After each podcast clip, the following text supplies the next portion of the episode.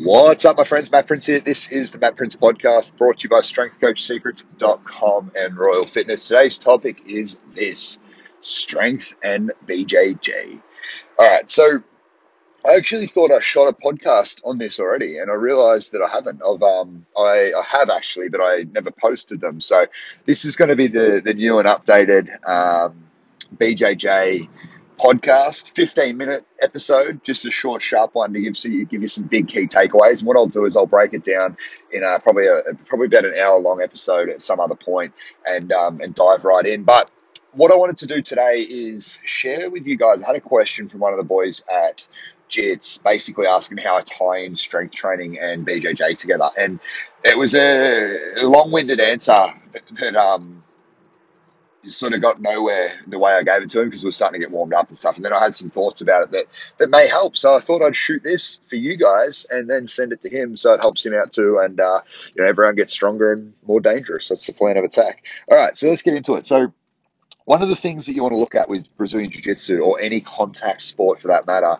is if you know if you look at strength training as a high too high an injury risk um, you know you're fucking crazy for starters right like yeah you can hurt yourself lifting extreme weights but you're also in the, the context of jiu-jitsu or any contact sport you are literally trying to hurt each other right like you sort of it, it defeats the purpose worrying about the weights um, when somebody's trying to rip your fucking shoulder apart or choke your, you choke your neck or like pull on your head so you're cranking your neck up. Like it's all you're going to get sore, right? And you're much better off to protect your body and build your shield through strength training than to worry about the risk of the other side because like the weight room's very controlled especially in the way like you know we train with, with the guys and girls at Royal. Like, yeah, there's people that will tweak stuff, but it's usually caused from you know an imbalance from something else that's going on, um, and it's one of those unavoidable things. You know, most of the time. So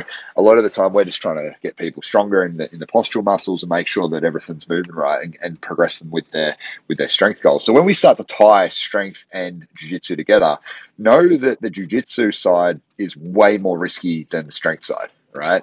That being said, like I said, where people will tweak stuff from things that they do in a day to day, it's not uncommon for a martial artist or a jiu jitsu athlete to tweak things or have imbalances from or, or caused by the jiu jitsu that show up in the weightlifting right? So this is something know, being aware of your body, having good coaches around you, you know, seeing things, seeing patterns, listening to, hey, my hips hurts, you know, oh, my, my lower back's a bit tight, my upper traps, my neck's tight. Like, there's going to be an answer to, to sort of fix those things. So a few things that right off the bat that I've experienced myself or through people that I've trained, when people first start in jiu-jitsu, it's a shit show, right? People are so tense, like white belts generally get really tensed up uh, they, they really squeeze down, they really lock down, especially if they're strong, they can produce a bit of force with that with that tension. So um, that will lead to fatigue. Like you might feel like you've done a weight workout uh, through your hands, forearms, elbows, even your shoulders and stuff. Like you get really, really sore there. Um, and it's purely because you're too tense. So like one thing to always understand is like jujitsu is a technical sport, right? It is a skill based sport. Um, if you learn the skill and then apply strength and power to it, you can be a real, real fucking dangerous person, right? But if you rely on your strength and, and power, like there's so there's guys that I've trained with that are way stronger than me, heavier than me, and it's not really a problem because I just know where to move their weight. Like it's it becomes an easy thing. So you have to you have to really you can't if you want to get really good at jiu-jitsu, like getting stronger is great, but it's not really going to get you better at jiu-jitsu. You need to be doing both.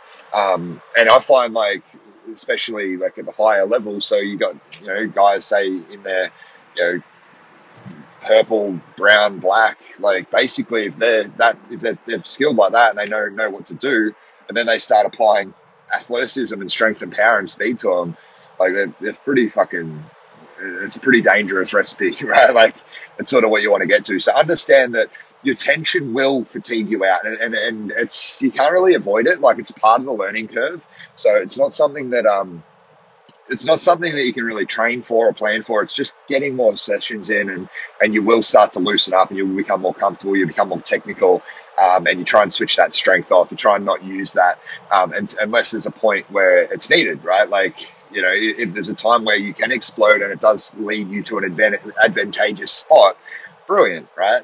But um, a lot of the time you, you try and use that strength to bench press somebody off you or something. It doesn't doesn't really help. So that's that's one piece to it. Now, so with that said, all of these um, all of these these sessions of jits, they will have fatigue. It's not it's not like going and doing conditioning. It's not even like hitting boxing pads. Like it's different because it's sort of like a strength based conditioning. Like your cardio will go up, but it's sort of like a full body slog, really. Like everything's used, everything's working, everything's twisting, everything's getting put in different positions. There's not a lot of control in terms of like um, you can't sort of just isolate your legs and like as you can going for a run to get your heart rate up. You can't really do that. So it's a full body thing. So you have to understand that. So what I look at in terms of strength training around it, first first and foremost, you always have to be smart. This doesn't even just apply to jiu-jitsu and stuff, but you always have to be smart in any program on building up your weaknesses. Okay, for a lot of people um, that I've seen train in jits, uh, the, the, common injuries will be hip flexors, they'll be shoulders, they might be backs, um, elbows, fingers, hands, that sort of stuff. Knees can be. So I always look at the things that stabilize those areas. Okay, so in terms of back and in terms of hips, you're thinking glutes. In terms of knees, you're thinking hamstrings. In, in calves, like that sort of you know that hamstring calf complex. In terms of um, in terms of lower back, you're thinking core, and you're thinking not only core, but you're thinking glutes. So they have to sort of work in together right? For the shoulders, you need your upper back, you need all your rotator cuffs all in check. For your elbows, you need to make sure you're getting a lot of soft tissue work done, like a lot of um, high rep sort of stuff. So you, are not only building your muscle, but if you're like skull crushing fucking 60 kilos as an accessory for your bench press, right, that's going to wear your elbows out more so than doing, um, say, your, heavy reps and then going into like a hot high volume of band stuff to build up, you know, tendon strength and, and, and sort of really work um, that blood flow through the through the motion, right? Um, now, with that said, go so you're building your weaknesses. Now, how do you start to, to tie it all together? Right? I said to keep this podcast short, and I, I can talk about this for a very long time, but I will keep it short. So, let's say you start with two JIT sessions a week. Let's say it's a Monday and a Wednesday. Okay, so what I'd sort of recommend is to on Tuesday, I would do upper body. This is personally how I still train to this day. I'll do upper body on the Tuesday, so I'm bench pressing. Um, that's that's usually my chosen lift for upper body days. I'm doing bench. I'm doing you know heavy back, heavy triceps, like heavy accessories. Um, just bench it, like it's a bench day basically, bench and upper body day. Okay, so that's on the Tuesday, and the reason I do it on the Tuesday is on Monday I feel fresh doing so I do jits, right? I feel fresh, feels good. Um, Tuesday I hit the the upper body. That doesn't fatigue me too bad. Like yeah, I get DOMs and you know I'm a little weaker on the on the Wednesday, but I'm not fucking smoked, right? On the Thursday I'll hit heavy lower body. And um, it doesn't really matter to me if I hit it Thursday or Friday, depending on how, how hard jiu-jitsu was and how sore I feel, or if I've got a tight hip flexor or sore sore back or whatever. Like um, I'll, I'll hit them after the jits days are done because if I do the lower body day on the Tuesday, I just find my hips and stuff are a lot more likely to get sore and injured on the on that following day on that Wednesday. So um, yeah, so that's how I structure that. So say Thursday, like tomorrow, this says Wednesday for me. Tomorrow I'll hit my lower body stuff. It'll be heavy. It'll be you know squats and deads and um, you know some strongman conditioning work. I've got farmers carries in there. There'll be some jumps and plyo work in there. Uh, and then yeah, from there, like Friday, I, will often eh, probably like every two to three weeks, I'll get a third day in. Um, at the moment, it's hard with my kids and stuff like that. Like I try try to be mindful of that and keep it to two strength, uh, three strength and two jits for my week. But that's purely because of the um, having a newborn really than anything else. So I'll uh, on on this Friday, for example, I'll get some rolling in, um, and it will be a just a solid rolling session, probably about an hour, hour and a half um, and I'll be fucking smoked from it, right? And then on the Saturday morning, I'll hit a second upper body day, which is more of a bodybuilding day. So it's again more of like a um, a weak point day. So I'll be hitting. I've been hitting landmine presses. Um, I've been hitting uh, dumbbell, like incline dumbbell presses. I've been doing a lot of back stuff, like a lot of back stuff. Um, high volume for, for lats and for, for rhomboids and traps and stuff like that. So that's how my week is structured, and that's how I structure a lot of my athletes who I train um, that do jits. I, I, sort of recommend two to three days of strength, and then two to three days of jits, um, and it, I sort of allow them to auto regulate their training. So like some some of the times, like especially the, the newer guys that are getting those rotator cuffs tweaks and strains and neck cranks and all that sort of stuff, I'll really focus on trying to build up their stability. So things like bamboo bar bench press, things like a lot of upper back work, a lot of trap work. Um, for those who listen, they do neck work as well, and neck work's a brilliant thing to, to throw into jiu-jitsu. It just saves you a lot of pain down the track. So neck harness stuff, um, whether it's cable or just free weight or whatever, that's all really, really good stuff. In terms of like looking after the elbows and the forearms and stuff, there's there's not really apart from managing your volume and the strength side there's not really a lot you can do. Soft tissue massage to, to try and like break up that tendonitis sort of pain. Um, that's something that I do recommend. Um, and on, on another note to that, like what I found or what I find is my elbows really flare up when I do low bar back squats, right? So I'm always, I've just started squatting with a bar on my back. Usually I'll do safety bar or cambered bar squats um, or belt squats or whatever, whatever I'm hitting, but usually it's a safety bar squat of some sort so it takes pressure off my elbows and just gives me another another layer of like being able to train my legs without fucking up something that I'm using on that next day with in, in jiu-jitsu. Okay. So you get smart and creative around that. You know, you might use straps for your deadlifts to save your grip a little bit when it's all smoked out. You might avoid doing like high rep snatches and swings and stuff with the kettlebells. Like you might sort of um just really be mindful that your hands and forearms are getting worked out pretty much every day of the week. So you can sort of uh, auto regulate around that. You know, use use things like I use mag grips when I'm doing lat pull downs or rows. Like they just feel better on my hands, less impact on the joints. Um, it just just works a little bit. Um, but yeah, there, there's some tips to go. And in terms of like how strength will sort of progress. It's not as linear when you got multiple sports going on. So if I have somebody who's just training with me for strength, I, I can pretty much know when you know they're training four days a week consistent, two upper, two lower. Um, and that's one other piece. I don't recommend doing two upper, two lower with jujitsu. I recommend doing your two or three jujitsu and then um, upper, lower, upper. I find that works better for a lot of people because they uh, they don't have all of the the hips just don't get smashed up as much, right? You can definitely do it, but that second lower body day, I'd sort of recommend it being like strongman based, you know, carrying stuff, Zercher carries, um, farmers carries, ball to shoulder, kettlebell work, you know, that sort of stuff, just so the, the, the, the hips aren't getting smacked up um, as deep, like in deep squats or like doing high high volume box squats. I, I, I did all through my white belts. I did do like a west side barbell, uh, upper lower, two to four days a week type setup. But uh, if I had my time again, I, I probably wouldn't. I'd probably um, go upper lower upper and just consistently keep hitting that and, and know that my strength isn't my focus when I'm starting a new sport. It's to learn that skill. And then once you start to adapt, you can start to add it, add it back in from there. So hope that makes some sense. Now, when you look at it from a point of view of um, yeah the, the multi-level sport, like understand that it's not linear. So what I always look at with my own training is if like if it's a max effort day, if I've got to hit a one rep max, right, or, three rep max, five rep max, sometimes it's better to, to back the volume down and work on like a compensatory acceleration training type model where it might be like 80 or 90% and you're really focusing on driving through the weight, like really exploding through it.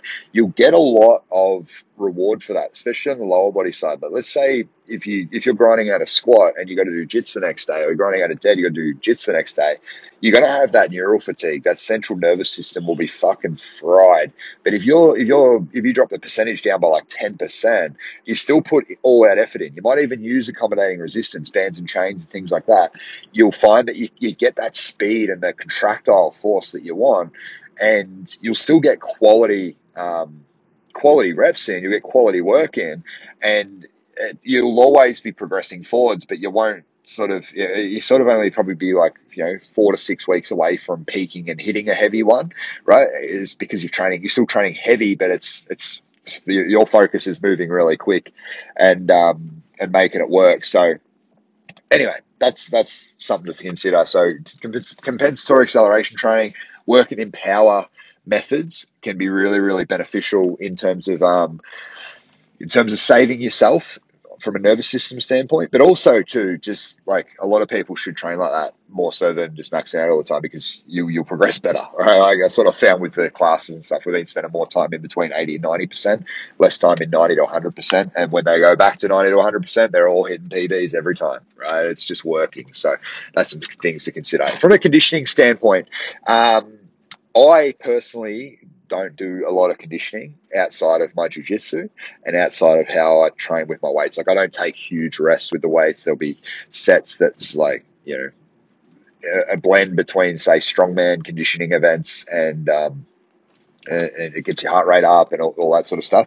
So you, you, sort of just play play that by ear. Like you don't you don't need to try and uh, force an extra conditioning day if you don't feel you need it. But on the flip side, like if you feel like, you know, adding sled finishes in on your lower body day, that might be a good thing for you, right? Adding like some ski erg on the on the upper body day, that might be a good thing for you. You know, you might find that like just these simple little tweaks or these simple little like five six minute finishes that might just build up enough cardio and conditioning for you to uh, to to to improve your conditioning on the mat but not really take too much away from your strength by adding a full extra day. Um, yeah, so hope that makes some sense, guys. If you have any questions, feel free to hit me up. I, uh, I think I've covered a fair bit. I haven't gone into stretching and stuff like that. Um, I, I it's not something that I, am huge on uh, myself in stretching. Like I stretch enough. Um, I don't you know, spend 80 minutes a day stretching and doing foam rolling, all that sort of stuff. I find just do what you need um, and get regular, you know, massage and osteo treatments, especially in the first stages of jiu-jitsu, because you will have those overuse injuries, you'll have those neck cranks, you'll have those hip flexor strains. Um, they're all going to happen, I guarantee it, at some point.